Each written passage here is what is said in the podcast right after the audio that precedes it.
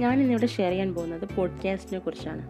ലക്കങ്ങളായി ഇന്റർനെറ്റിലൂടെ ലഭ്യമാക്കപ്പെടുന്ന audio video ഫയലുകളുടെ പരമ്പരയാണ് podcast ആശയ പ്രചരണം വിദൂര വിദ്യാഭ്യാസം വിനോദം തുടങ്ങിയ പല രംഗങ്ങളിലും പോഡ്കാസ്റ്റിംഗ് വ്യാപകമായി കഴിഞ്ഞിരിക്കുന്നു.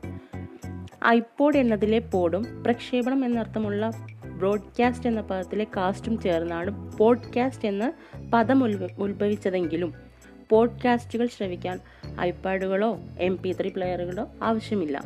ഏതൊരു കമ്പ്യൂട്ടറിലും പല മൊബൈൽ ഫോണുകളിലും പോഡ്കാസ്റ്റുകൾ കേൾക്കാവുന്നതാണ്.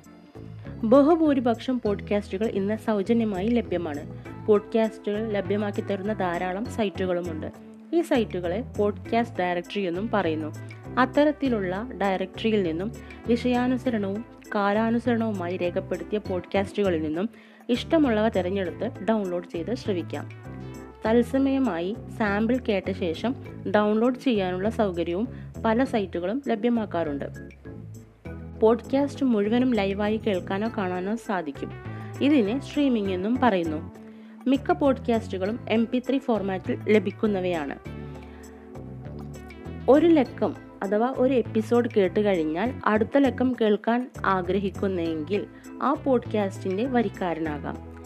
ഇതും സൗജന്യമാണ്. അടുത്ത ലക്കം സൈറ്റിൽ ലഭ്യമാവുമ്പോൾ വരിക്കാർക്ക് ഇമെയിൽ മുഖാന്തരം അറിയിപ്പോ ആ ഫയൽ തന്നെയോ ലഭിക്കുന്നു.